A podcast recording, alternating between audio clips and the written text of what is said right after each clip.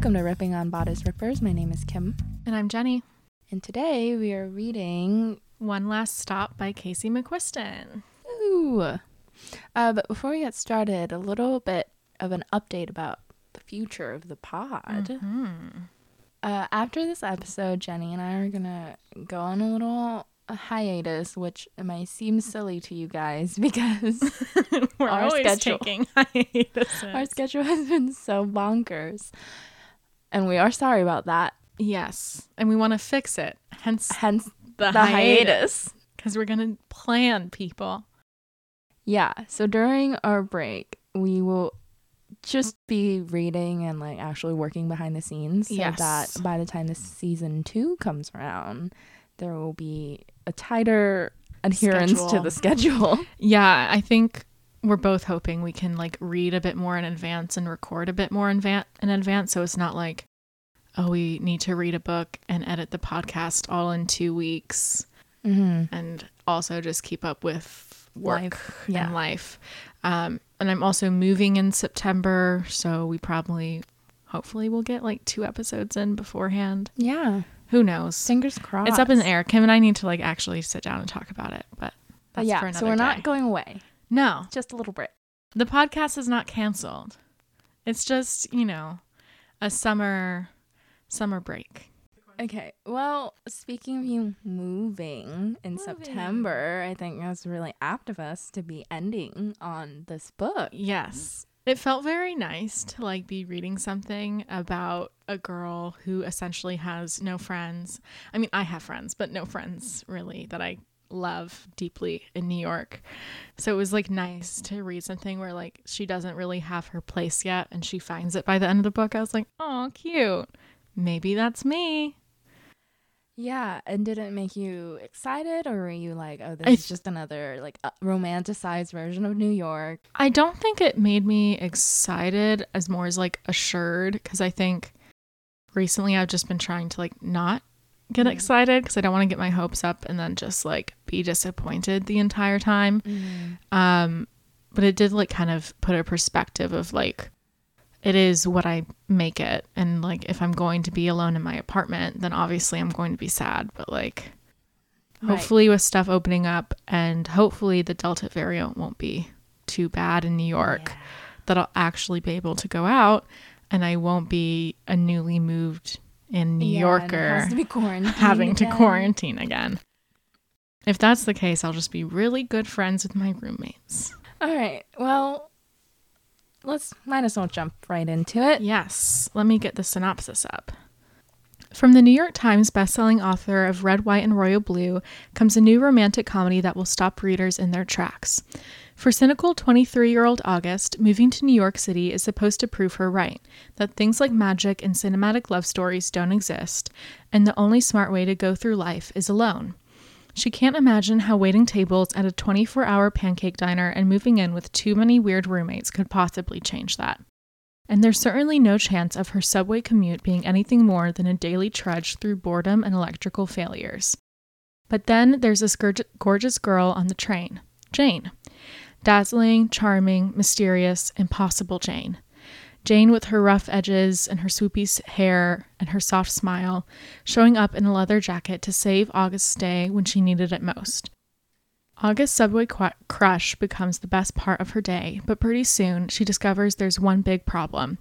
Jane doesn't just look like an old school punk rocker. She's literally displaced in time from the 1970s, and August is going to have to use everything she's tried to leave in her own past to help her. Maybe it's time to start believing in some things, after all.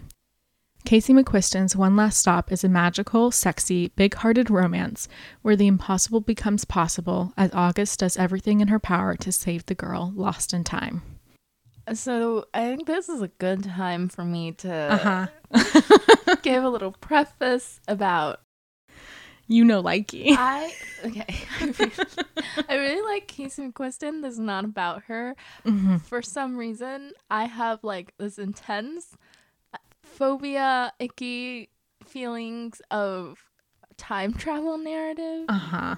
but not all time travel narrative. I'm very cool with, you know, episodic, like they go into the past and like wacky adventures happen, they go back right And they're- right when they left in the moment in Mm. time and it's fine and they all know they went to the past but like nothing Everything's actually fine. happened Closed loop. i really really can't deal it just skeeves me out so bad when it's you go back to the past and there's like many many decades that have gone by without you and the people Ah. in your life and the present is like very aware Mhm. stuff has been happening this whole time Yeah. and, And it's not- exactly what happened Yeah. And this one isn't a closed loop. so No, it's, it's not, not. like she goes, yeah, well, we, we won't spoil it in the first Right. like literal five minutes of Yeah. the podcast. But this kind of makes me question because you've seen all the Avengers movies. Mm-hmm. Were you weirded out by Endgame or no? Because they all knew they were going back into the past with the intention of like coming back and nothing changing. Yeah, like that's fine. That's fine because you. they didn't live in the past for like twenty something plus years. well, what did you think about the ending then of? of of, of Endgame?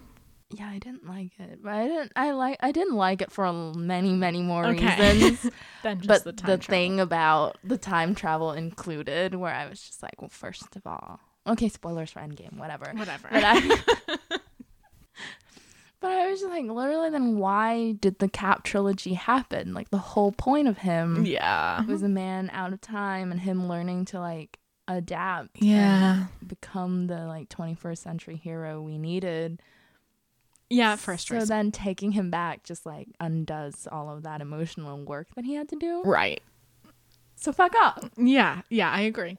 Um, but Avengers Endgame aside, this book still skeeved you out a little. it skeeved me out a little bit especially Uh-huh. when she's talking about jane is our character who's stuck on the train and especially when they're figuring out like is she a ghost is she not a Mhm, ghost mhm. what's going on with her when she talks about like not being able to remember anything and i was like ooh something bad happened that Yeah. landed her on this train because then i similar to august i consume a lot of like true crime murder conspiracy theory stuff Mm. but I was just like, oh well, if she's like psychically like attached to Yeah. this train, and disclaimer, I don't even know like how much I buy into the whole ghostly plane psychic theory, Right. auras, whatever. Like I don't know how spiritual I am in that regard. But I still like for you to become psychically attached to this train, something like so big and so awful must have happened. So then my mind was just like, where is Right. this book taking us? No, I thought it was gonna be like, oh my god, someone put a curse on you or something. Yeah, or like she was attacked for being a lesbian in the 70s Yeah. or No, I fully like. I think for at least half the book or more, I was like, oh, so they're gonna figure out there's like this big bad or something because I think I read too much into like the chapter openers Mm, because every opening chapter, you get like a, a periodical that August, our other main character, found while like going through this investigation. And there's one on the opening of chapter five. I was like, ooh. And it was like, now that I'm reading it back, I'm like, okay, this was nothing. But it reads Butch on the Q train. Are you the short haired Asian woman, 20 to 30, 30, who takes the Q from Manhattan to Brooklyn on Thursday afternoons? Do you wear a black leather jacket? Do you like to be spoiled? This wealthy older businesswoman can provide you with a life of sensuality and luxury.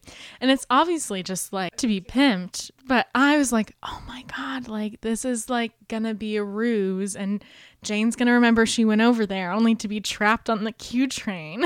but no, it's not that at all. Okay, it's so funny because I also have that passage marked, but Uh-huh. for a wildly different reason. Where personally, I was just like, I could be that Asian woman. On you could be. I was like, especially the line about I can offer you a life of Mhm. sensuality and luxuries. What? And I was just like, Hmm. give me some years. Yeah. Po- random poster. Yeah. Give me some years and some time to acquire a couple more tattoos, Right. You'll change your and style. I can make this you can happen. do it. You can do it.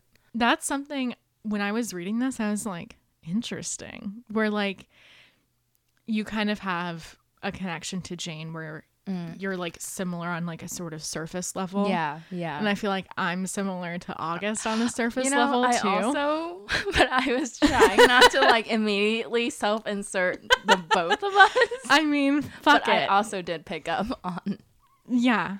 Uh, there. like, There's just like a bunch of like surface level details that makes that made me like, oh, hmm, Hmm. Interesting. And I remember when we first, like, when we first got this book in at um, Flyleaf Books, the bookstore I work at. Well, like, no longer perhaps by the time you're listening to this, because I my last day is the 22nd of August. Um, we got it in, and this was before I learned I had like curly wavy hair.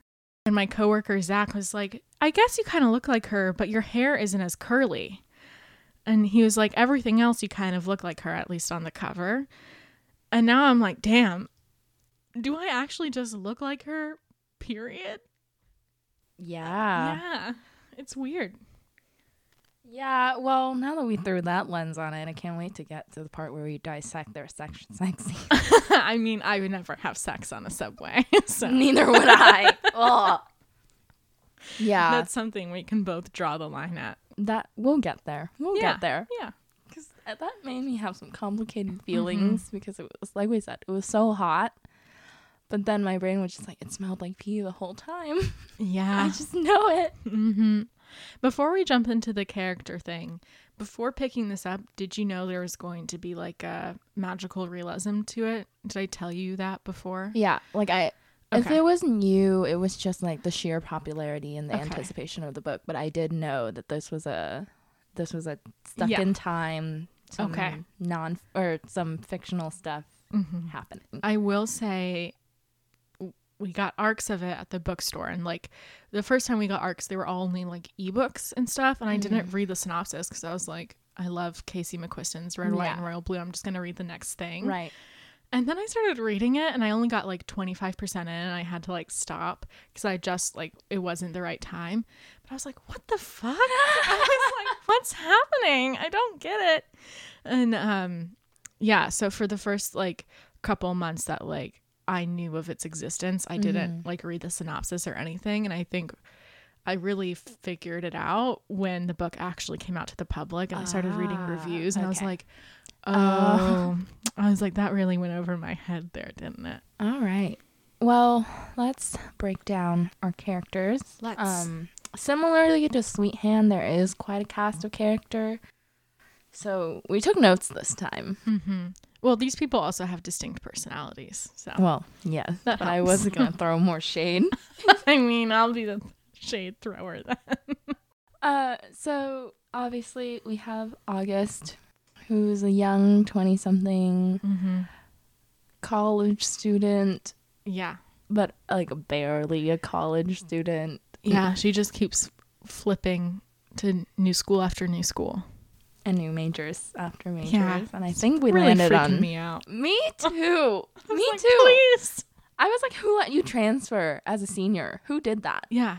Okay, anyways, our grievances aside, Mm-hmm.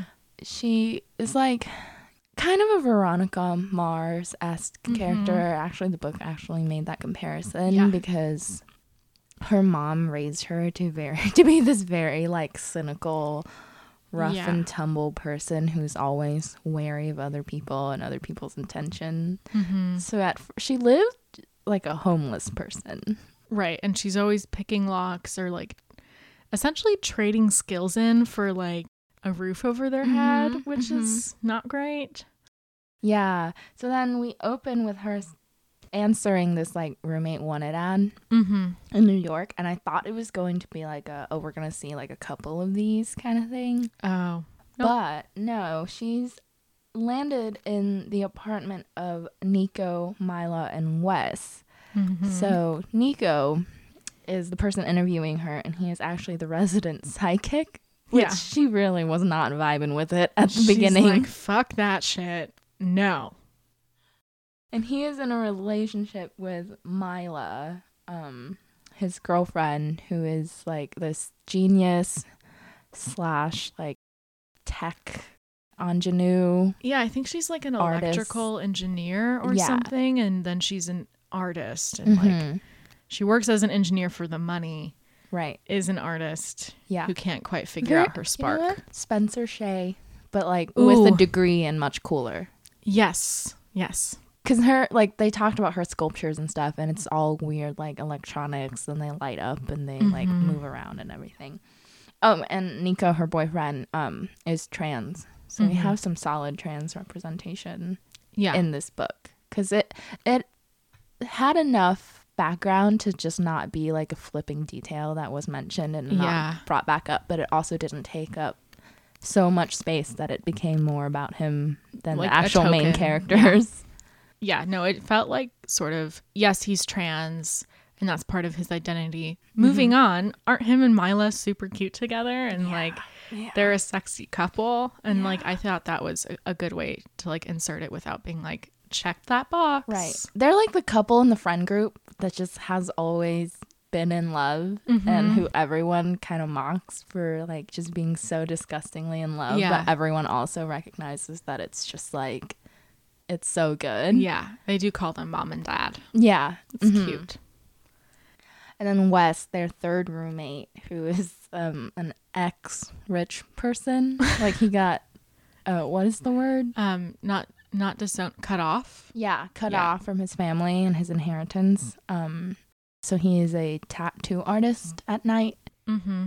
Uh, who is in love with Isaiah from across the hall, Mm-hmm. who is an accountant by day, drag queen by night, goes by So Annie Depressant. So fun.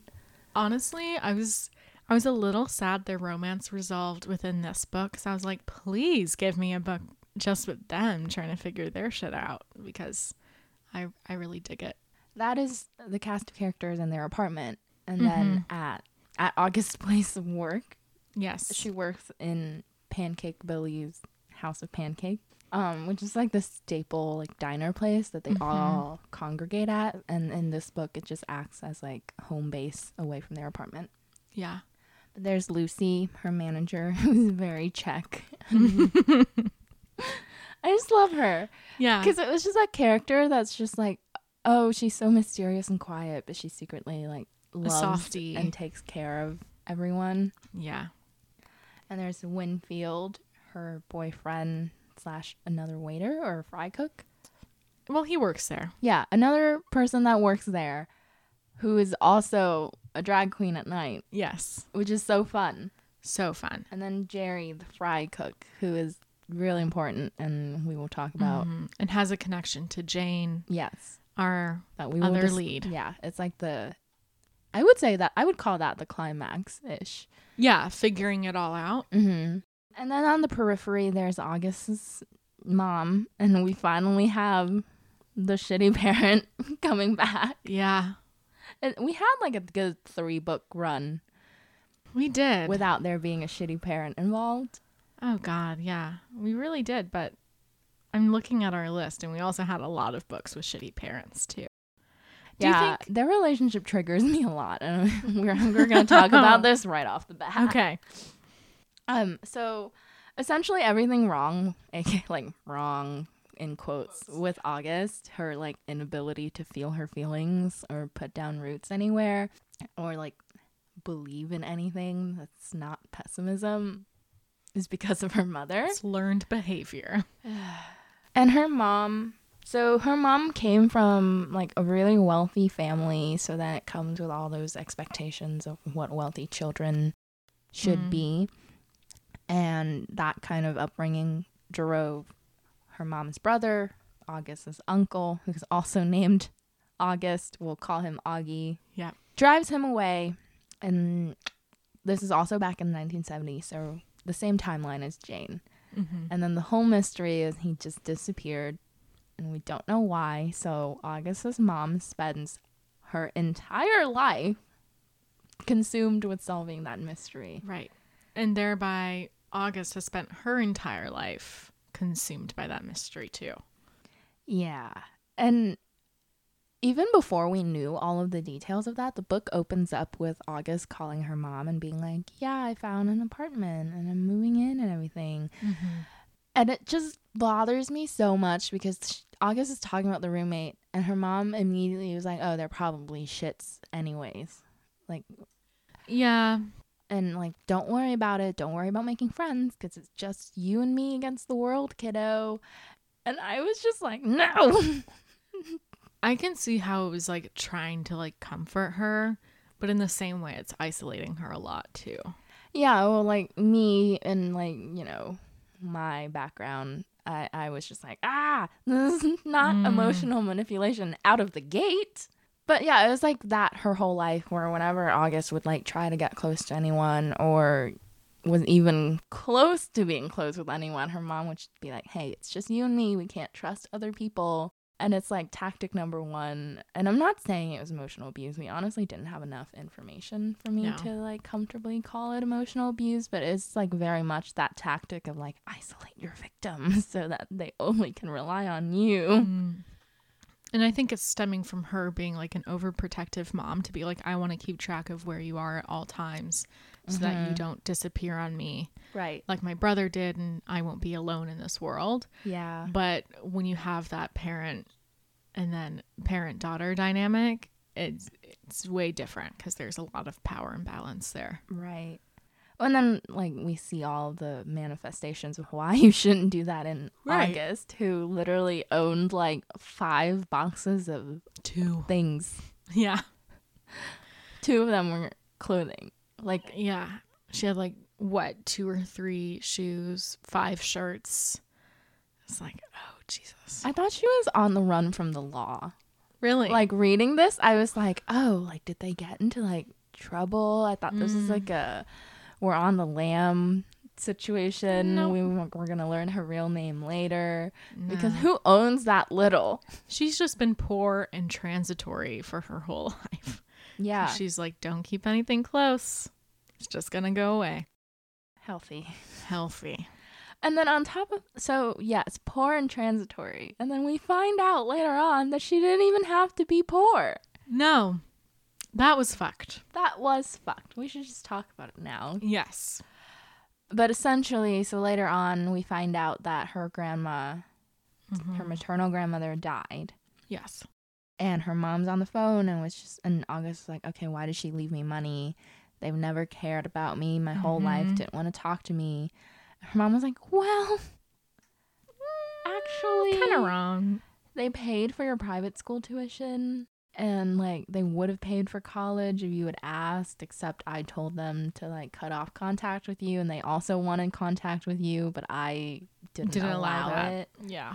Messy. You don't get to regulate your child's relationships. no and what i do appreciate in the writing of that was as i was reading that scene i was like what the fuck this is literally fucked up gilmore girls and then august Does does literally say, "Mom, this isn't some kind of fucking Gilmore Girls fantasy." And I was like, "Okay, Casey." Yeah, I think Casey's really has her fingers on the pulse. Sorry, I forgot the phrase. Her Mhm. fingers on the pulse of like um pop culture call outs where it's not too overdone, but she knows like okay, if um like a millennial or or Gen Gen Z Mhm. or a Gen Zer reads this, they might their mind might just automatically go to this. So instead of them thinking this is weak writing that's already playing into tropes by calling it out, she's recognizing it and is like putting it in conversation with it, which I think is really smart. Right.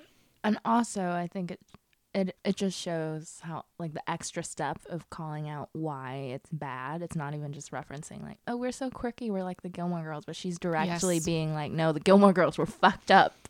Yeah. because this is how that would actually play out. And that's the conversation that's at least from what I've seen is like just now resurfacing because of the mm-hmm. Netflix revival. Yeah. Whereas before when the show first came out it was very much like presented as isn't this cute? Don't you wish you could have this kind Yeah. of codependent fucked up boundaries relationship with your mother?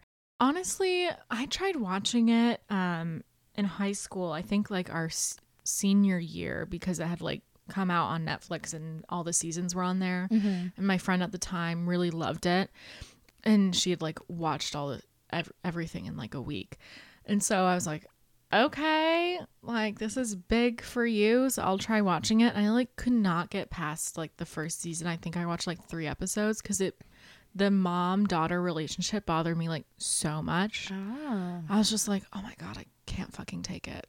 Like, what are you doing right now? Like, why are you acting like Yeah. you're just really cool friends? You didn't buy it. No, I was just like, mm, no, thanks. Yeah. Well, you were ahead of the curve Thank you. of the discourse. Wow. 17 year old me. She really knew. Okay. Yeah. So, anyways, I was reading this like that first, I would say, like that immediate introduction to August. And I was like, damn, we're supposed to be the same age. And Mhm. she is just so much like, word. I, like her outlook on life is just so world Bleak. weary and bleak that I would like if I had read that I'd be like, oh, this is a fucked up thirty five year old Mm, or like a normal forty six year old. right. Who's already had like two decades of like in the workforce and been like, this fucking sucks. But she's 23. And the reason she's so transitory and like keeps prolonging her college career isn't because she's stupid. She's actually quite intelligent. It's just because she's like, I have no clue what I want to do. yeah. Yeah. I mean, I, I feel that, but I was like, girl, it's okay. Please. Just Just get a degree. It doesn't even matter what it is anymore. you're paying through the nose for it. You said you're paying through the nose for it. She slept on an air mattress for the Oh, first like half of this book. I know. I know. And then there's like a moment when she gets like almost obsessed with like figuring Yeah, out and just mhm. figuring out the whole like mystery of like okay how do we get jane unstuck from this train? That she's like i didn't go into work for three weeks and i missed class all the time and my bank account was up down to $20 and like she mentions like very blithely that she missed two midterms and had to make them up. And i'm like what the fuck? Yeah, didn't that I that gave us both like I know it stressed us both out in the same exact way. yeah. I mean i think we're very like by the book in terms of like school like we do this and then we'll get a job and like Mhm. so it just it really is like whew, to like imagine me in that situation of like you you keep transferring schools you never make friends you don't even know when you're going to graduate and now you're a senior and you might not You've had tr- you've Oh tried out God. three majors. Yeah, that made me sweat so bad. and the lack of money is like whoa Twenty three dollars 23 in your bank account, I'm like, how did you make enough money And the then- rest of the month to pay for rent? and then she immediately. After that was described, like she woke up, checked her bank account, saw the bunch of emails from her mm-hmm. college, got an angry call from Lucie because she hasn't shown up in three weeks. Yeah. after that they were like and then she went and bought jane like food I know. Oh my God. I'm like, this bitch doesn't even need to eat. That was like half of your savings I was like, stop giving this girl food when one, she doesn't actually digest it. Two, she doesn't need it to live. And three, you're so fucking broke.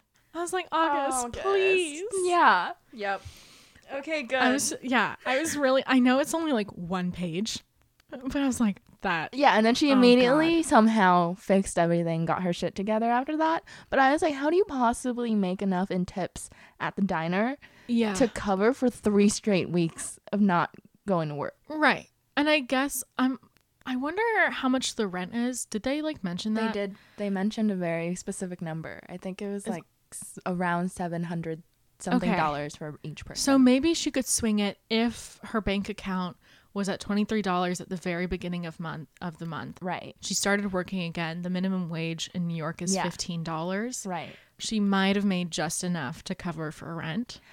But I don't think servers make the minimum wage Oh, cuz because you make 'Cause like you can three make- something, and oh, then Oh, Jesus. and then it's just tips.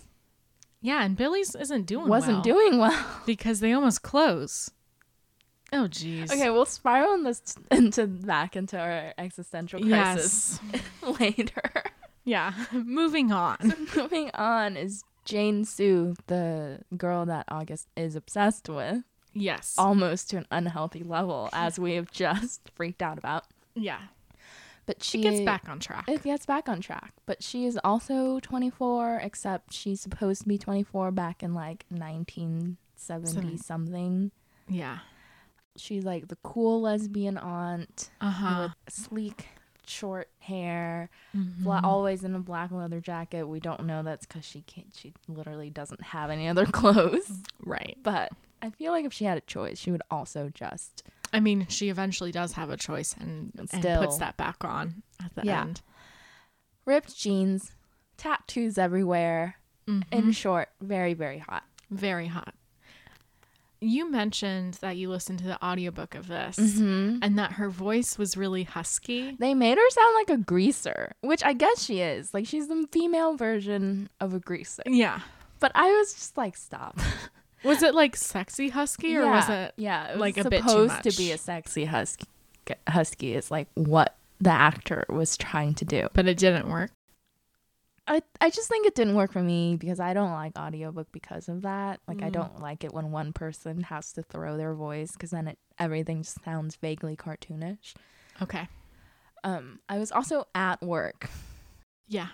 Which also added to the level of general discomfort I had. Right, where you're like uber aware of everything. Yeah, Yeah. where I'm like, I'm kind of aroused. Mhm. I'm at work. This voice is right in my ear. yeah. Not the perfect work audiobook. no, but I had to finish it. You had to. Well, anyway, so she's a very like hot-headed, like I I don't know.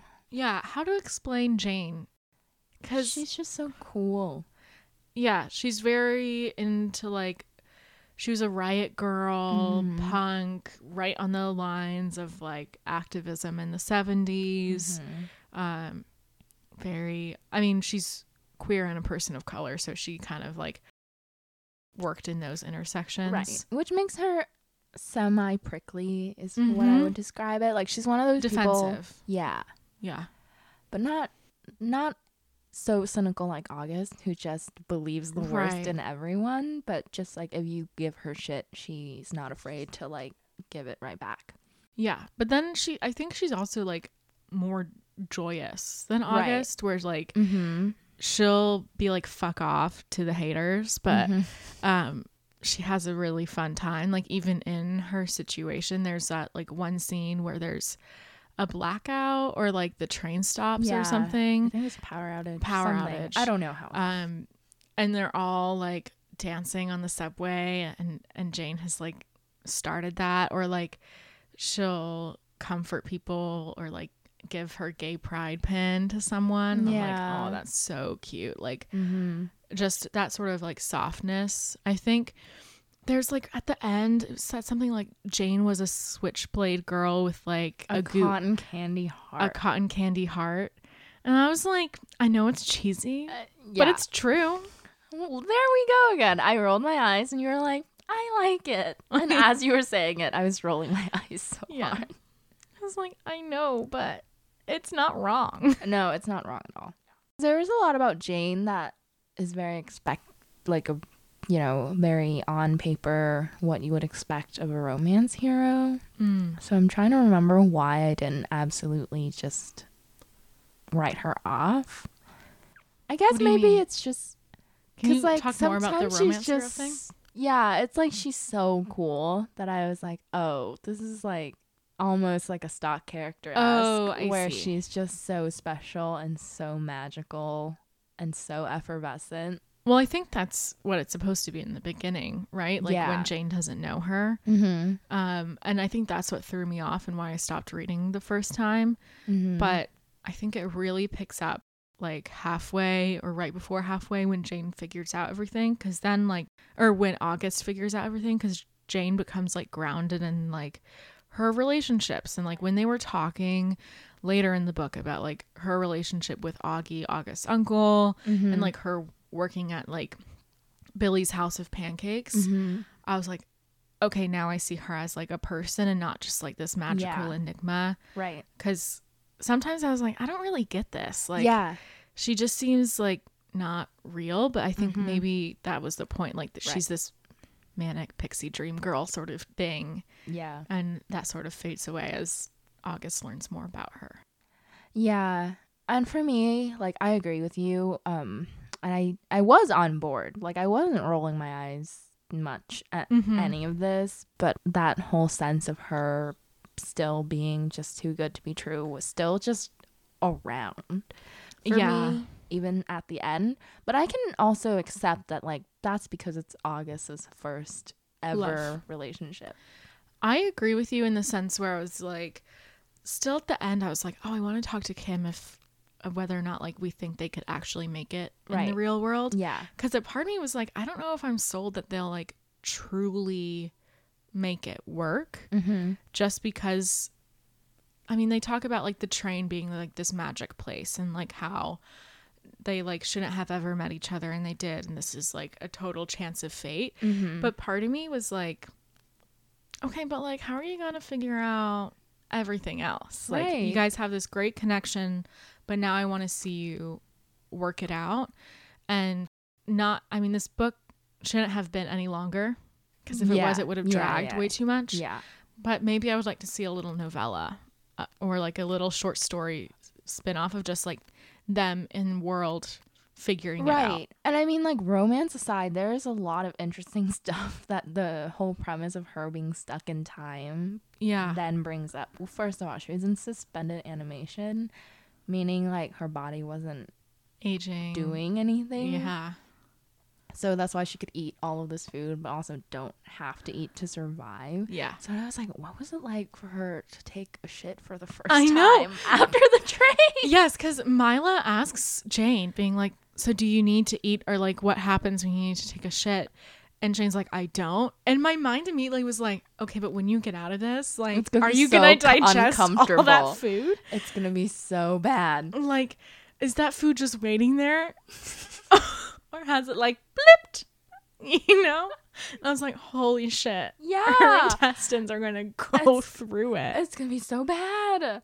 And then I'm just like, you're gonna have to, you're gonna be fucked up if you're from the 70s and you have un- been underground for 40 something years. You come back in 2020 and you realize a burger is like seven to fifteen dollars now. yeah and the thing i'm like most invested in that we didn't see mm-hmm. was her seeing her family again because her Yeah. sisters and her parents are Are alive alive. and she like essentially ran away from home and was like i don't want to be found Yeah, so they might have just like thought that she died. that she died or that she's just like still out and about and is like fuck y'all. Yeah, when the fact is she's just trapped on the train the entire Right. time and i'm like i want to see like I at least wanted to see the sisters. Yeah.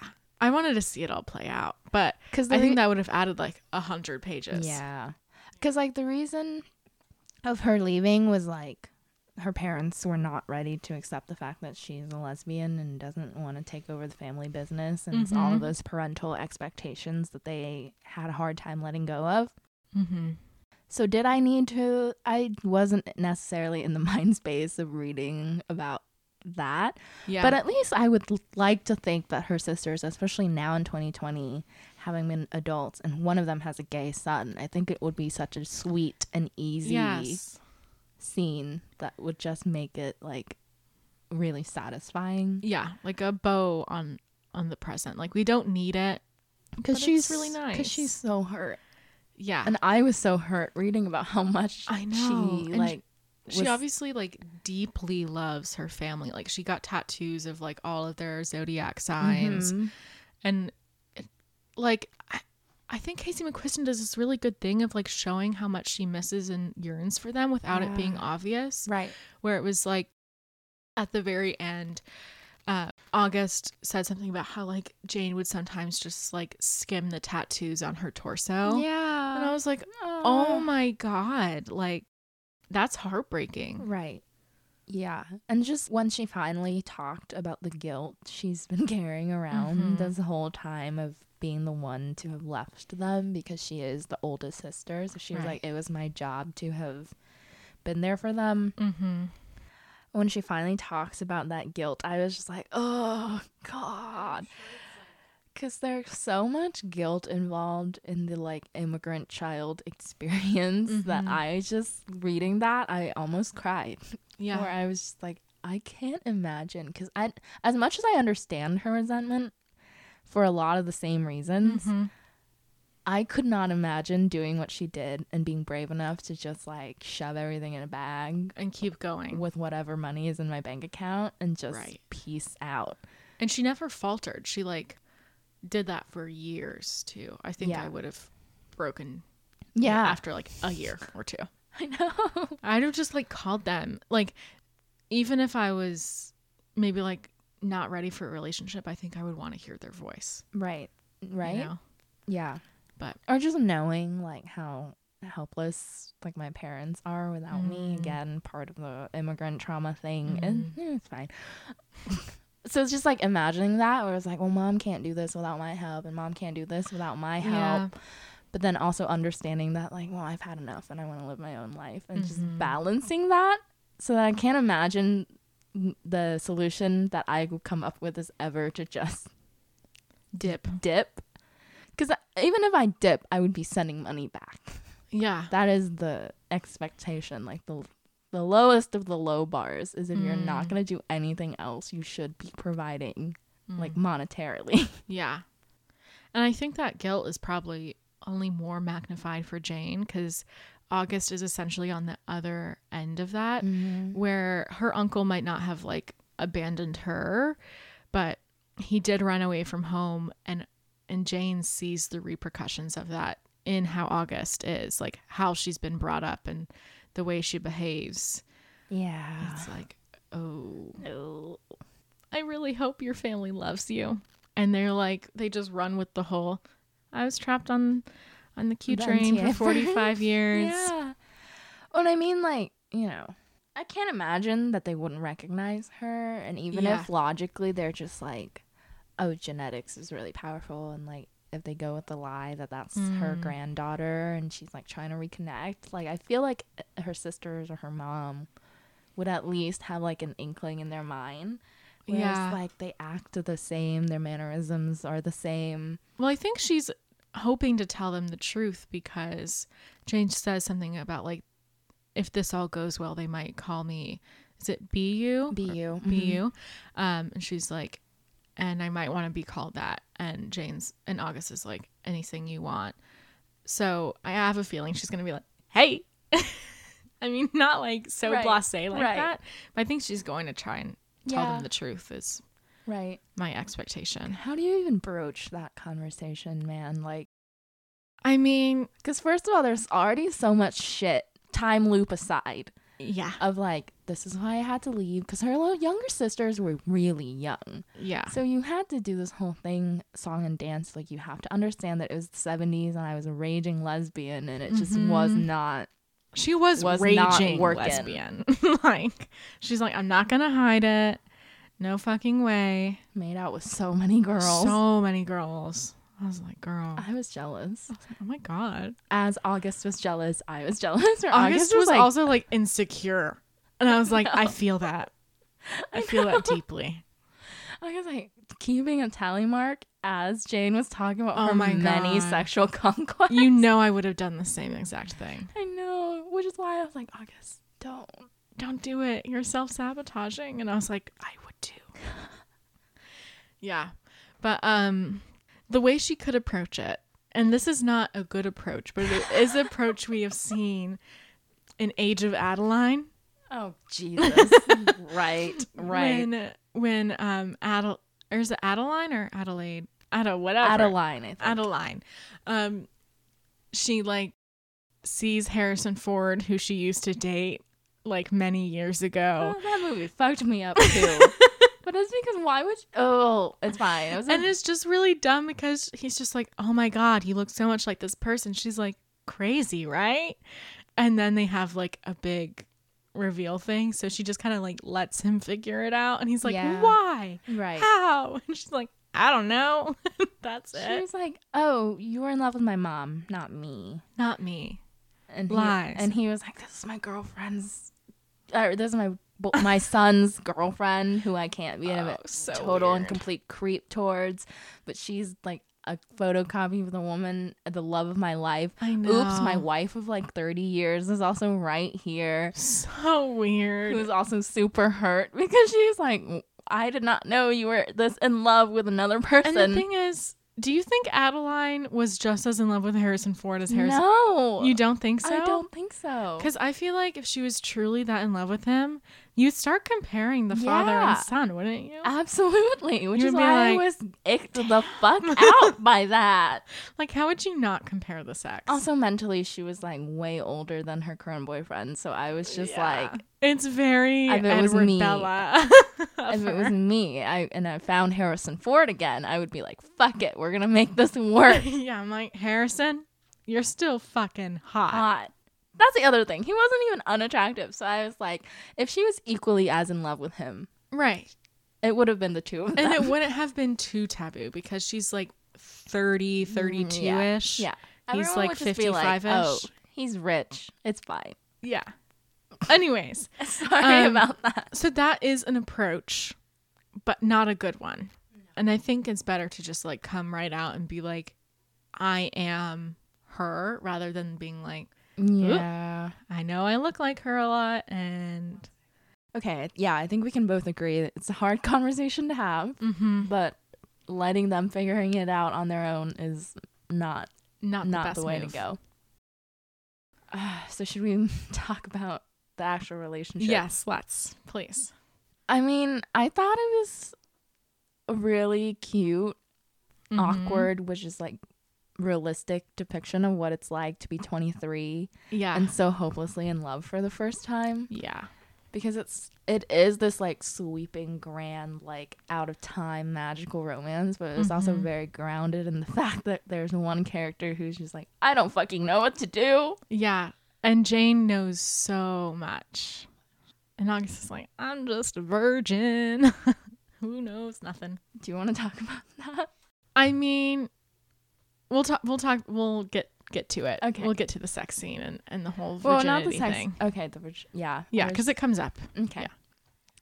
Yeah. and like as a bisexual woman, I very much understand the gay panic of Mhm. like this girl that's staring at me, the this girl that I'm trying not to stare at, but Yeah. I'm very much staring at her and I don't want to give her like any bad vibes because I have a resting bitch face. So when I stare at people, Oh my god. a lot of the time they're like, "Oh, this is not it. She is so mean." And I most of the time I'm just like, "Oh, I wonder where she got that like Yeah. shade of lipstick. It looks so good on I her." think I'm definitely like. It seems like I'm judging them almost. Mhm. It's like It's like, either no.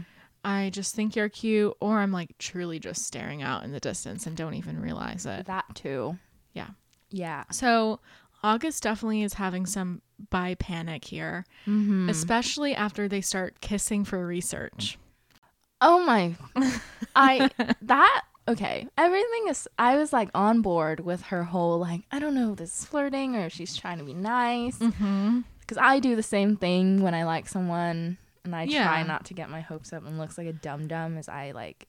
You know, diffuse it by being like, they could just be being nice. Like, don't Right. read into it. Exactly. But when you start kissing for motherfucking research, you both know, you should both know. I mean, Jane or August once was like, "D- "Did you ever kiss someone taller than you?" And Jane's like, "No." And then August still kisses her, which is like yeah, the moment that Jane gets all of her memories back.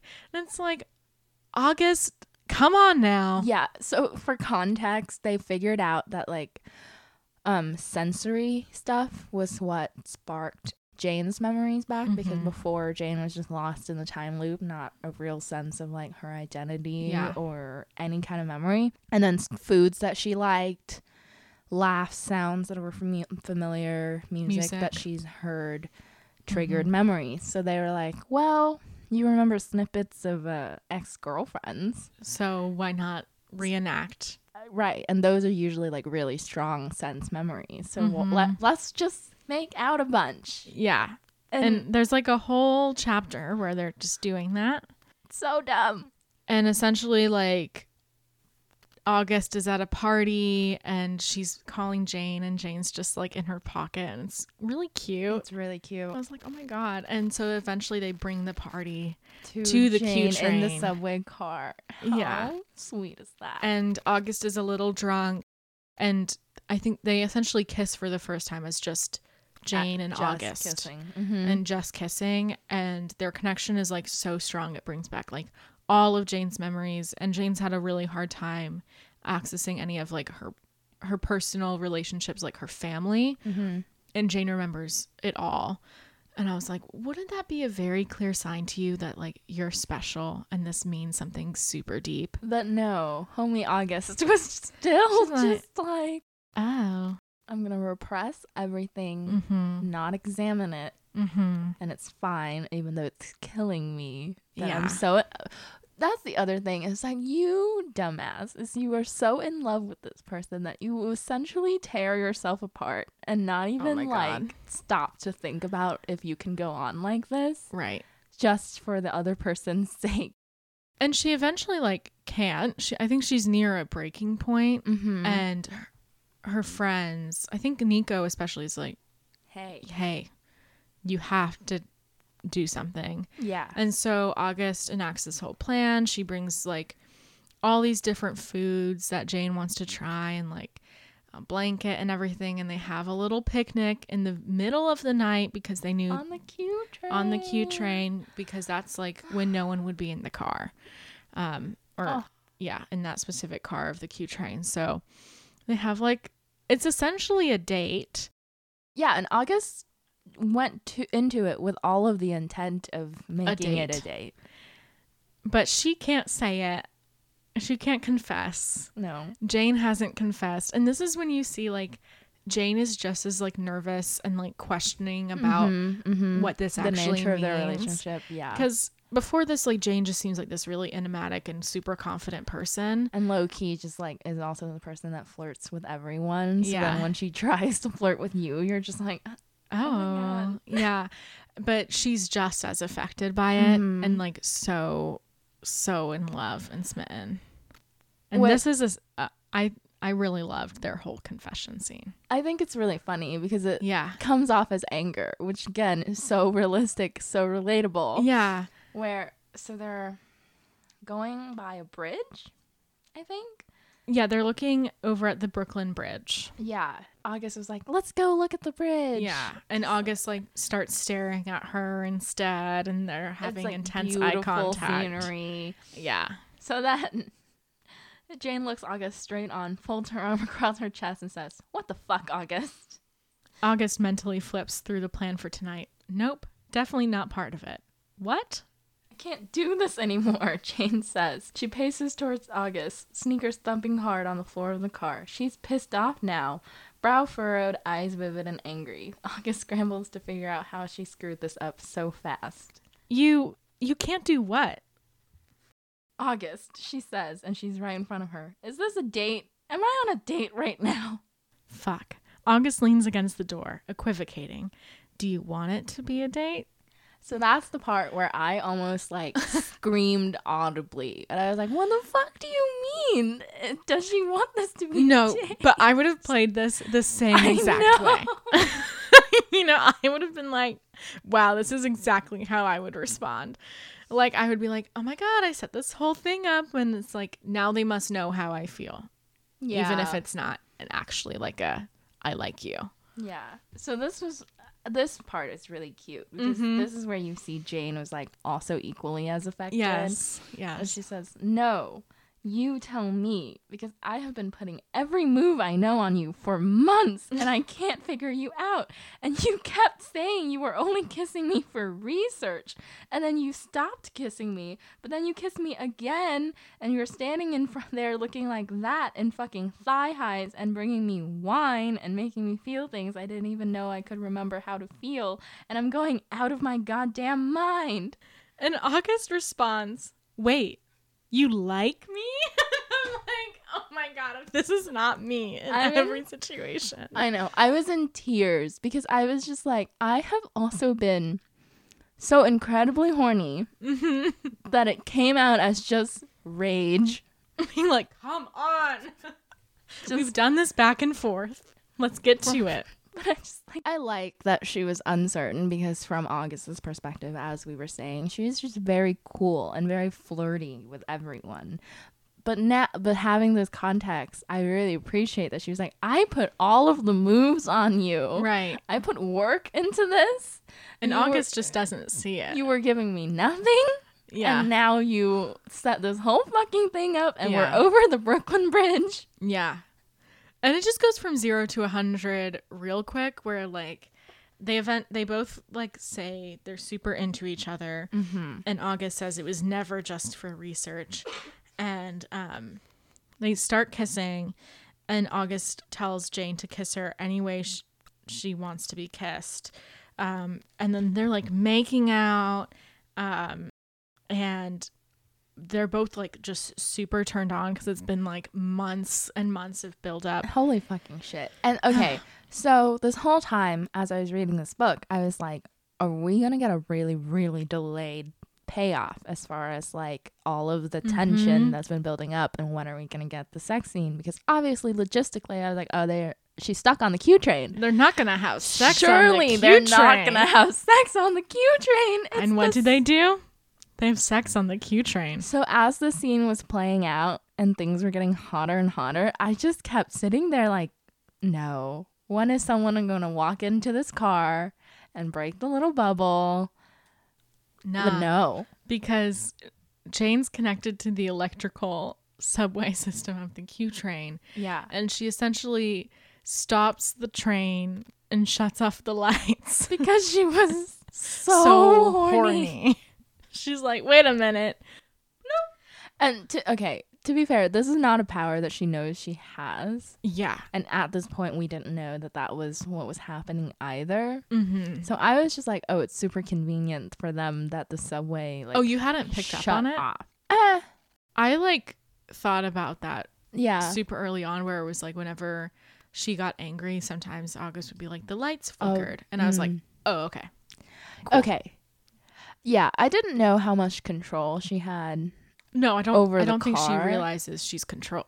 She doesn't have control over it, but it's like when her emotions get heightened. Right, I know. Yeah. But I, what I was saying is, I just thought it was the extent of like the lights. I didn't think she was Mm, capable of like stopping the train. But I guess that is the point. Is she was so horny yeah, she stopped the the whole the train. surge of her emotions just shut the train off. So they were like, um, so it's dark, and no one can get in this. yeah. Uh, here we are. and we're both super hot and horny. And they have great sex. and they have sex on the motherfucking subway. And you know what? It's hot. It is hot. I hate that it's hot because I was just like I know you're so thinking about out dirty, dirty, grimy subway, but I will say, post subway clean of last year, the subway isn't as grimy. And even though COVID does not exist in this book's world, Mm-hmm. I'm going to put my version of the subway into this book and be like, okay, it's not as disgusting. because oh But it's super hot and oh my god. I was like honestly, I was reading this and I was like in in the front room and I was like, damn. I was like, okay. I'm gonna need to take a break real quick and just eat some popcorn, it's a popcorn. watch some YouTube videos about Outer Banks on Netflix. Oh my god. and then return because I cannot be hot and horny 15 feet away from my mom. It's just not going to happen. I was at work. Mm-hmm. I was listening to it on audiobook audiobooks. I was writing um progress notes for patients and I froze. I was just like, surely they're not gonna have sex on the train. and then they started having sex on the train. There were the talks of like fingers everywhere and Mhm. just wetness. That's how Casey McQuiston wrote it too. It's very Yeah. generalized, but in a very sensual way. And you know what they're doing. It's not So not it's like still, too like- broad. yeah, Yeah. So it's vague, but it wasn't like so vague that it's not hot. It was just Yeah. like she was so focused on the sensory detail Yeah. that then it became really hot. and I was like, oh. Right. Because they don't, they're not like she licked her clit or pumped her Yeah. fingers in her or anything like that. It's more like she bit the inside of her thigh and mm-hmm. felt like the hot wetness of her Please. sort of thing. And I was like, oh. Oh, yeah. So it was the I remember the exact part. It was when Jane was like, "Can I go down on you?"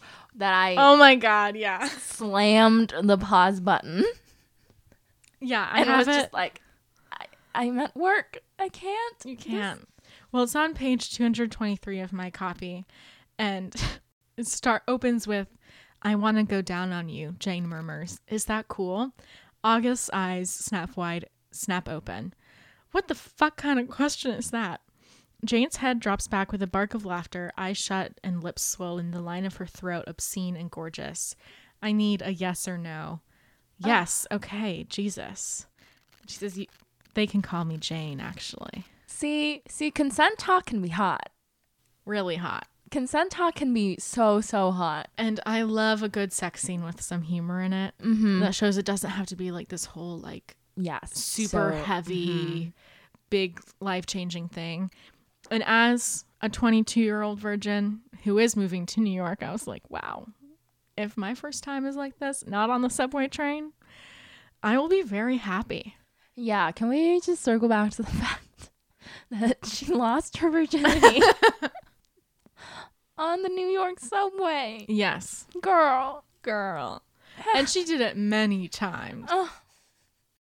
Like they didn't. I think they only had like one or two more explicit scenes, Yeah. but like August we It was mention like I tried f- f- fish. What is it called? Fish. Uh, Fishnets? fishnets, and then I came back home with them ripped in three different places. And Y'all are in like- public. oh my god! Oh my god. And August has a little sex book where she writes down all the stuff that Jane's into, which includes semi-public sex.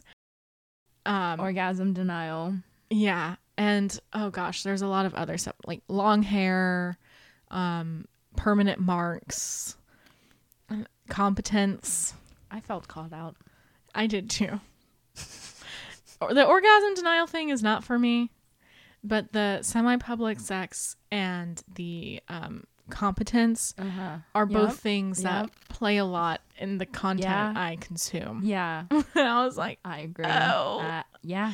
Yeah, so I'm very glad I didn't listen to this on audio because I think I would have had a much stronger reaction than even reading it. I'd have been like, oh, too hot, too close to what I, I do in another spare time of mine. so, ah, Are all women who like women just the same? Not to be so reductive, but I'm just saying, are we all? Do we all just share one brain cell? it was hot though. I mean, Yeah. yeah. And I liked the like post like scene where August like was back and she's like, I don't feel any different and like Oh, what what yes. is sex if like we center it around this like idea of like being penetrative and like she knows she had sex right? and it's just because it doesn't look heteronormative it still is Mhm. and this idea too of like it doesn't need to be this like super big deal of like oh my god i just lost my virginity and i'm a changed person sort of right. thing Yep. and it doesn't even need to be with like the love of your life it just has to be with someone who you trust Mm-hmm. i was like cute love Yeah. Right. Um, do you want to hop into Simp or Psycho really quickly, and then we can talk about the queer dis- queer discourse in this Mhm. book? Okay. let's All right, so it's time for Simp or Psycho. This is just this is odd. I guess we'll do both of them because Uh-huh. you know yeah both of them are women. mm-hmm. Both of them have psycho moments, in my opinion. Yeah. I think Jane's most psycho moment was focusing so much on getting Jane out that she forgot to take care of herself. Yeah. I was like, girly, I think what this was hang it the- up real quick. I think this was why we started this segment. It was Mhm. because romantic gestures, when overdone, edges a little bit into the psycho's territory. yeah. So back when what we said at the beginning of the pod, where like once she got so involved, not only in the mystery but also just in Jane, Jane. as a person and Mhm. wanting to hang out with her all the time, she just let everything else Yeah. go. And that's codependency love. Uh huh. You can't have that. You can't have that, especially when you're on your own in New York and you only have twenty dollars left. Mhm. And you know what? She does strike a really good balance by the end. Yeah. And I don't think she'll fall into that again. Right. But it, it was a little psycho moment. It was a little scary. Yeah. When I was reading that, I was like, uh, I know Casey McQuiston's going to call it out because she's presenting it in a very like worrying way. Yes. And not in a romanticized way. So I trust her. I know it's going to be addressed. But my heart was still racing. Yeah. And but overall, August is a huge oh simp my for Jane. Oh my god. I mean, there's like this climactic scene in the third act where essentially August is like, I don't care if this even kills me. I'll do anything to bring Jane back. Yeah. And steps on the third, Third rail, Yeah. of the subway. I'm like, girly, that'll kill you instantly. Instantly. But cool, I guess. That's maybe a little psycho too, to like sacrifice Actually, yourself. Yeah, just to be like, I'll die. it's fine. And. I'm like, how are you good right now? No. Don't. So those are the two moments I think that are like, ooh. Yeah. But hopefully now that they're not stuck in a time situation, Right. it'll be it'll be fine. Right. Yeah. Uh, and then for Jane, she, I think the simp moment comes a lot more later on. Like I said, Mhm. when we know more about her and her personal inner life, Mhm. where we know the kind of moves that then she like puts on. Yeah. Um. The letter that they find. Oh yeah, she wrote.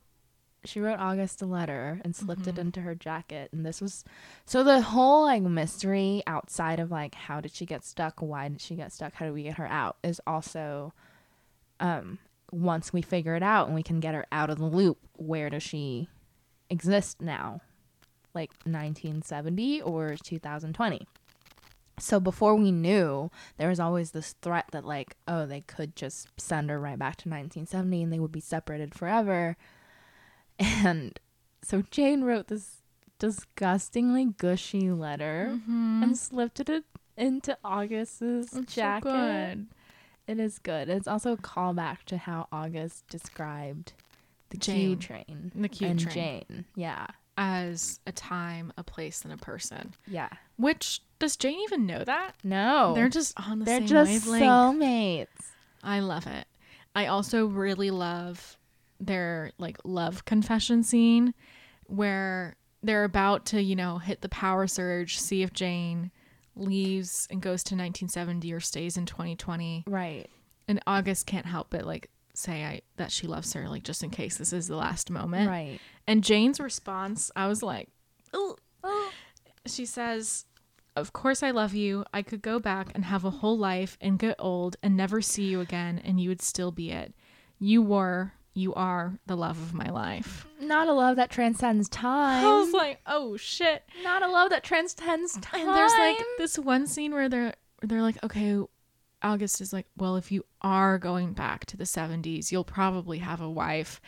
And Jane's like, Well, she's just gonna have to live with the fact that I think about another woman all the time. And that was when my brain was like, Age of Adaline. I hope you listeners have seen Age of Adaline.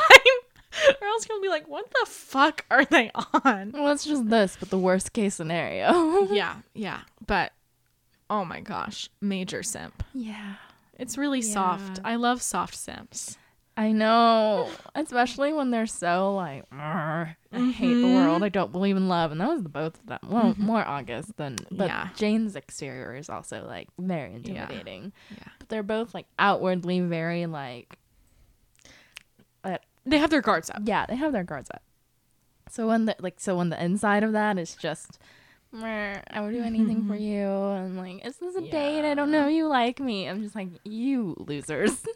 Yeah, but it's so sweet. it's so cute. And you see like throughout the book that August, who has her guards up really high, has essentially them all down by the end. Like she has her found family and she has a great girlfriend. she She, bought a bed. She buys a not e- not the twin bed that she gets in Craigslist earlier, but like a A queen bed. bed. And Jane puts it together.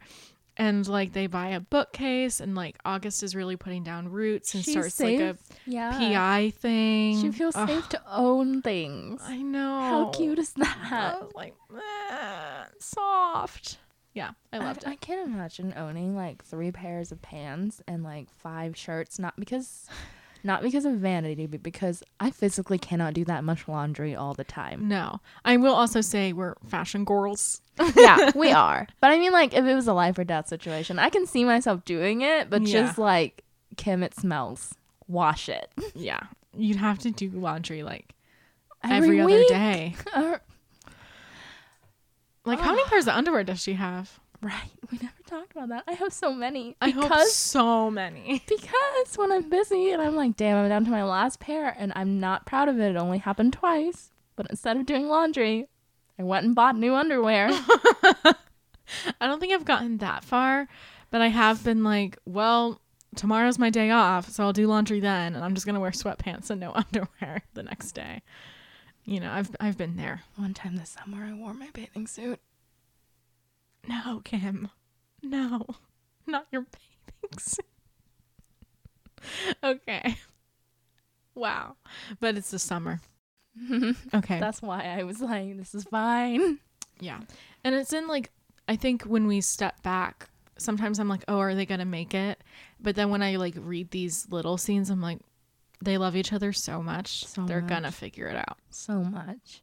And it's not like they have this thing that just has to bond them forever. Mm-hmm. So even if there's like a little bit of a big spat somewhere down the line, it's Right. not like they They're- can just forget that kind of bond. yeah, also their like bond is like literally cosmic to the point that it like broke all time It and broke the space space time continuum.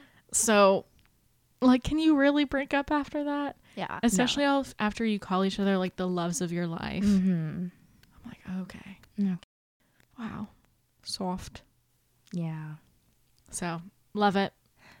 Anyways, I find it interesting that time loops just is so closely tied with electricity. Sorry to bring up Age of Adaline again, but she stopped aging 'cause she got hit by lightning.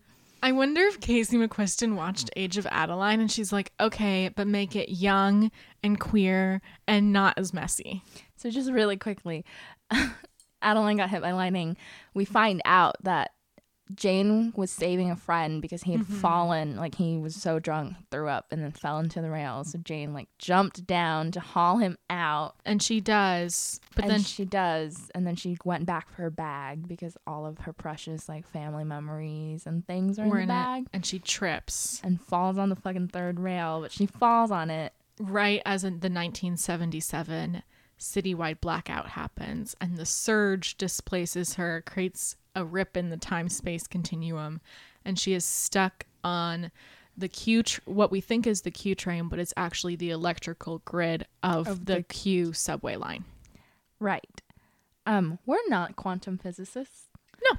So if any of you are, write in. Just be like, is that just tell us, like, is that feasible? Is that like a thing? But you know what? I don't care if it's not feasible. No, I don't I kinda wanna know. But I w- it Mm. wouldn't make the book any better or worse for Right. me. It's fun to think about. Mm, It's fun for you. It's just an anxiety induced Okay, thought okay. exercise for me. Okay, cool. More so because I was like, oh, what if it happens? Um, really quickly talking about blackouts. Do you know what's fun? Is I'm reading the YA anthology book Blackout right now, which is Oh. written by all female black authors. oh, is that so fun? So I was like listening to that and then reading this, and I was like, oh my god, cute. Cute. So I highly recommend that, everyone. It's really good. Um, but yeah, so she saves Jerry, who's one of the, The fry cook- cook the fry cook at At the diner. at Billy's House of Pancakes. Um, and that same day, she had gotten a letter from Augie, August's uncle, um, revealing that he didn't die in this um, hate crime against this like gay bar that she thought she like he died in. Instead, he had changed his name and moved to California, and so she was about to go to California, and that's why she was never reported missing because everyone because just thought she everyone moved. thought she dipped. Yeah. Yeah. Uh, so, you know, jumping on that hate crime, Mm.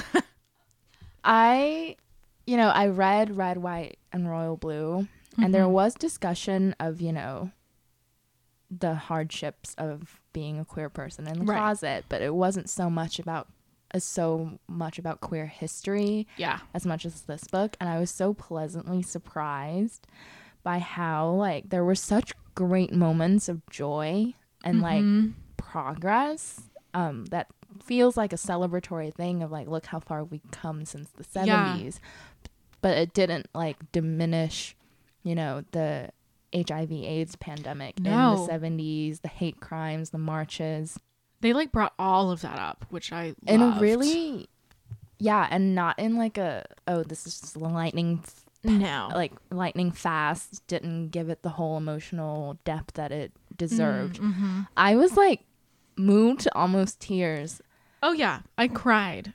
He- Mhm. like I cried reading about Augie yeah and him moving and finally getting acceptance and then dying. I cried when it was like his death was revealed and then I cried again when it was revealed he was actually happy and Right. loved in California. yeah And I was like even that is like revolutionary to see Right. like someone being gay and out and finding happiness even Mhm. with s- some of your close friends Right. dying because of the same thing. Like yeah yeah, Right. It was really moving. so it was purported that augie had died um like you said in this attack of a gay bar and i don't know if it's based on a i don't know if it was real or if it was based on like an actual hate crime but the way jane talked about it like the anger that she felt um I'm sorry. I just looked up Casey McQuiston on Twitter. I'm on my personal one. It says follows you. what? When? How? I haven't tweeted anything of importance. does she follow the pod No, it's my it's my account.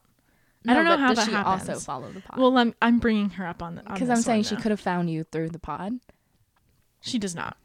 She does not follow the pod, but we don't follow her, which is a mistake. So Okay, we done. followed. done Also, did it just as a note, Casey uses all, any pronouns. So wow okay Mhm. jenny flex wow, okay anyway don't know how, but go on. I'm sorry. no you're fine well my point is i like i never expected such a consequential like f- i never expected this hate crime to be so consequential to the plot i don't know why maybe because it happens in 2020 that i wouldn't expect this kind of angst to like Mm. affect the plot but of course like jane lived in the 70s Yeah. and just her talking about you know she tried so hard to get people to care after this um, and because it was a hate crime against lgbtq plus people the police just like ignored it radio hosts laughed at them no one even knew that it was a thing that Mhm. happened and which is why a lot of the family members of the victims never got answers Right. and it was so like moving that i i choked up Mm-hmm. because I was just like, yeah, that it, that was the struggle, and Yeah. in some parts is the struggle. No, like reading this, I think after graduation, I was like, I don't want to do any sort of like research work, like, Right. thinking Same much because it's just like so burnout. Like I needed Mm-hmm. time and space. But like reading this, I was like, oh my god, like I really want to like go back and like start my research again and like really look into this because it's just it's really moving and it kind of reminds you that like looking into the past and like finding these stories doesn't always have to be super draining when it's for yourself Right. or it could be for other people but that's not the impetus isn't like the grade or anything but it's Yeah. like to actually like find these stories and, Right. and bring stuff to light Yeah. And like, it damn it made me feel like an echo of all the like anger and pain that I felt after the mass shooting in 2019 Mm. of the what was the club's name in Florida? oh gosh um pulse nightclub Yeah. yes Mhm. So it just brought up a lot of that where I was just like, Yeah. yeah, I didn't expect this book to get so real about Yeah. like gay trauma. hmm And we still see it happening, and Mm-hmm. we still see HIV and AIDS being like totally overlooked. And oh gosh, even this past week, there was who's that rapper who was with the Dua, Dua Lipa? DaBaby. the baby like did some mo- had some like horrible comments about people with HIV and AIDS being like dirty and Yeah. disgusting and He Even- he went on like a homophobic filled rampage. Yeah, this weekend. it's like those like disgusting comments Mm-hmm. are still prevalent today. Yeah. And like we like you said, we still see the echoes of it. So I think it was really great that she that Casey McQuiston didn't, you know, turn a blind eye to it, Yeah. but they like actually put it into the book.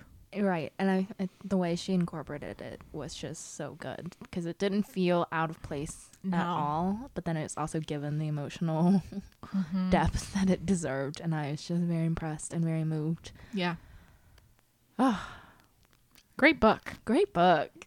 Uh, I I'm really glad we ended it on this one. Me too. Yeah. I think there was a lot of aspects of ourselves in there, Mm-hmm. which is interesting. It also made me confront an irrational fear, Yeah. which is always a good exercise. I will say before we like actually like start this podcast, I always wanted Kim to read this like one time travel caveman book. I, I don't know I don't know the title, but I have since given up on that endeavor. I will not hold you to it. Um, but this maybe like pushed pushed it as far as you could go, maybe, For the and time still being. enjoy it. Yeah, and still enjoy it. Yeah. I was just a little bit more unnerved than I think the the mystery actually warranted. Mm. I think it was only supposed to like intrigue and like spark that like, oh, what happened? Yeah. Why is she stuck on the train? But I was just like something terrible happened. Mm-hmm. Yeah. And me being me was like the logistics of it. I was like, okay, okay, but how does she the digestion? Well, that too, where I was like, oh god, her first poop after she like I sorry to keep bringing this back up, but just like you haven't pooped in 40 something years. That first one is going to feel so bad or good? or good, but I feel like leading up to It's- it, you're just like what is what like are these rumbly, stomach rumbly. cramps? What oh. is this? Oh my gosh, the first time she has a period again? Yeah. Like, is she gonna be like, I feel bad, something's wrong? And they're like, What's wrong? She's like, uh, my stomach kind of hurts, and like, and everyone's like, It just sounds like you have to take a poop. She's like, Cause like, why would I she? forgot about that. Why would she remember? Yeah, yeah. Well, Jane brought back the important memories and probably all the memories of how a human body functions too. Oh, okay. Yeah. Um, so it was just darling. I really liked it. Yeah. Do they ever call a clit a clit? Do they even say the word clit? they did not say the word clit, but there was no, there were no mentions of genitalia. Yeah, I think Casey's writing is very much like, like you said, sensual and more sensory, Mm-hmm. and it really works. It, So I'm not gonna hold it against. it really works. Mm-hmm. It sure does. Happy they have a bed now, and they're not having to have sex in the Q train.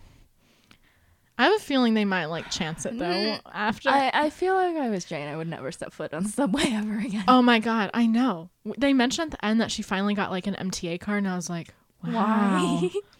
good for you. Good for you. Did Because you? you probably can't take a cab to and from Flatiron mm. to Chinatown. Yeah. every single day. Okay. You have to Yes, take I know. the subway. I know.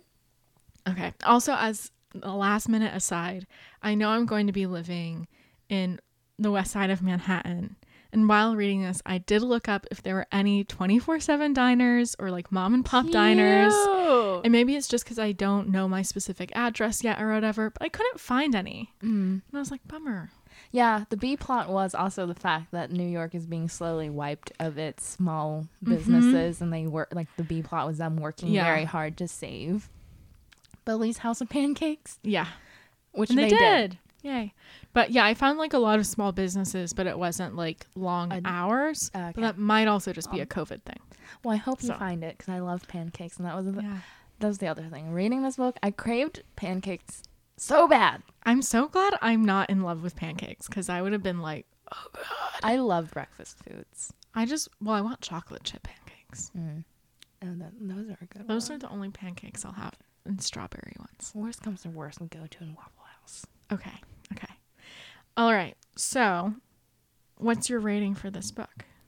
I give this a solid four ripped bodices out of Mm. five ripped bodices. I think I give it like, I said on Goodreads five. Mm-hmm. In my mind, it's more like 4.5, 4.75. Like, not perfect because it did take me a bit to be like fully invested in the Yeah. story, like 75 pages.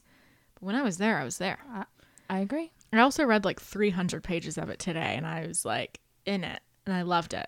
So that's where I'm at. Um, but because this is our last episode, really quickly, let's rank our books. Yeah. All 10 books that we did for this season. So before we recorded, we actually sat down and we Made a wrote our little little list. list.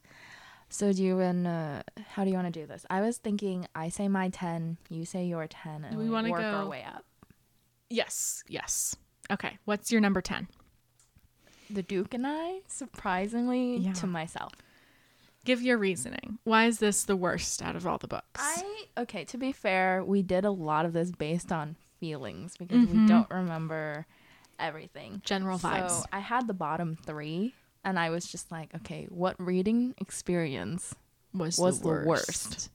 And the Duke and I, as you remember, it took me so fucking long to get through. Yeah, you did not like reading it. No. We're gonna have to give historical romance another try. Oh, definitely. I'm not anti historical romance at all. It was You're just anti like the Duke and I. slogging through her family Mm-hmm. for like 200 pages. Yeah. I what I like it. found endearing, you found annoying, and that's Yeah. okay. My number ten, I think, to no one's surprise, is "The Devil Wears Black" by L.J. Shen, because I, I barely enjoyed it. I don't think I could say I enjoyed it. It just happened, and I read it. so that's where I'm at. In a very similar vein, my number nine is Devil's Wear Devil Wears Black. And surprisingly to me, my number nine is Harbor by Rebekah Weatherspoon. I thought I enjoyed it more, but then looking at this list, I was like, nah. Yeah, especially in comparison with everything else. Yeah. Yeah, so that's the other thing is this is all just in comparison Yeah. with the other books on the list. Yeah. And our reading experience of it, which my number eight, Harbor. okay. We are right there. My number eight is Sweet Hand Mm. because I think it was like right down the middle for me, but even two weeks after reading it, can't really recall much of anything. And it didn't leave a lasting impression on me. Okay. So seven for me is Honey Girl. Mm-hmm. Uh, which we had a hard time with this one because it was Yeah. our fault. We thought it was romance. Marketed as a romance. Marketed as romance is more women's fiction, coming Yes. of age, adult coming of age.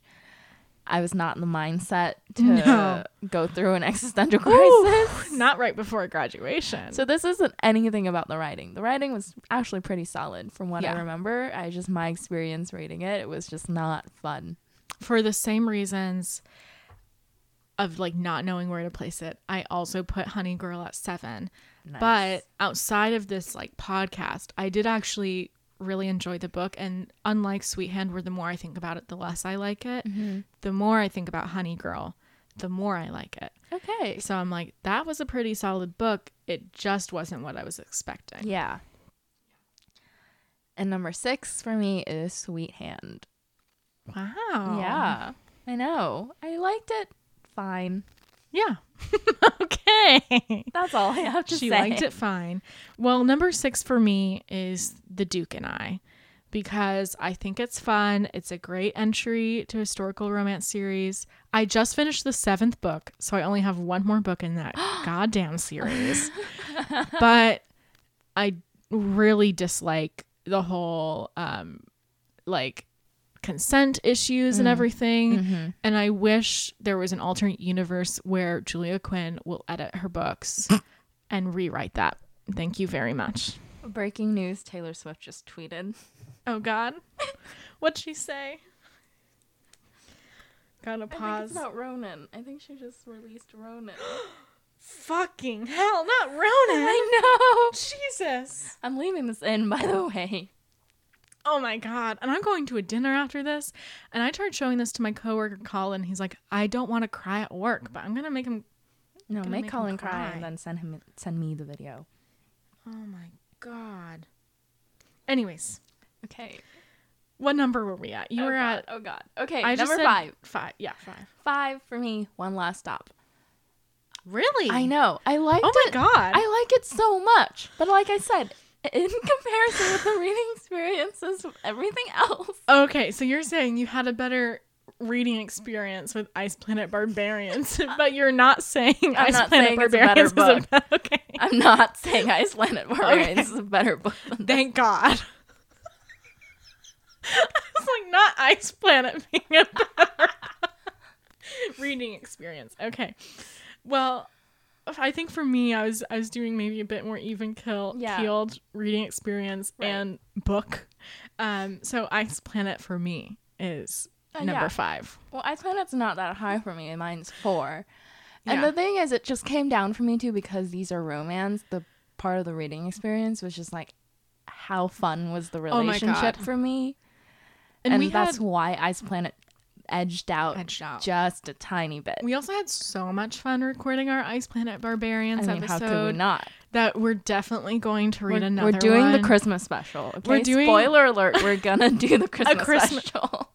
Well, I think that'll be like a bonus episode because I just also want to read the second Oh, okay, okay. book. So we'll hammer out the details later.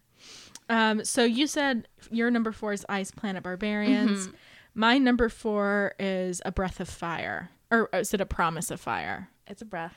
A breath. I think the first one's a breath, and then the The second, second one's, one's a promise. Sorry, I've reread that series a lot. Um, super fun. Um, yeah, I think it's a great introduction to fantasy romance. It is. It is a great introduction to fantasy romance. All right. Number three for me, Mm-hmm. spoiler alert. Wow. Yeah. Wait, have you said Breath of Fire yet? I haven't. Interesting. I know. okay, because your rating I think is higher for spoiler alert. yeah. Mm-hmm. But I think, yeah, for spoiler alert was three because, I mean, great book. Great book. Like, we're edging out to like five stars Yes. territory, one through three. Yeah, one through three all had five stars for me. It was just, I don't know, something about a breath uh, of fire. I think is like more hijinksy, Mm. and I've you always like the fun part of it. and it's always been I've always been like the fantasy book YA reader, so it just Ah. like took me back to my roots a little bit more. Mm-hmm. Well, for me, my number three is One Last Stop Ah, Uh-huh. yes, because I think it's, it's just fucking excellent. It's Yeah. great. And it's also Yeah. like super fresh, obviously. right. So two is then a breath of fire. Okay. I think my number two will surprise you. It's spoiler alert because I always like say like spoiler alert is a book that like I read when I have to be like reminded that I like deserve love. Meh, meh, meh, but mushy. Um, we're not doing it today. but I think that was like the third time I've read that book. Um, and so after reading it so many times, you do pick up on like the little flaws. Or I was like, oh, okay, like this kind of drags a little. That it wasn't like perfect five stars anymore for me. I gotcha. Um, but I love it. So so great. Yeah. Like we said, this is just straight like one the position of 1 through 3 is just Tooth and top nail. marks. I will say even one through four for me. Yeah.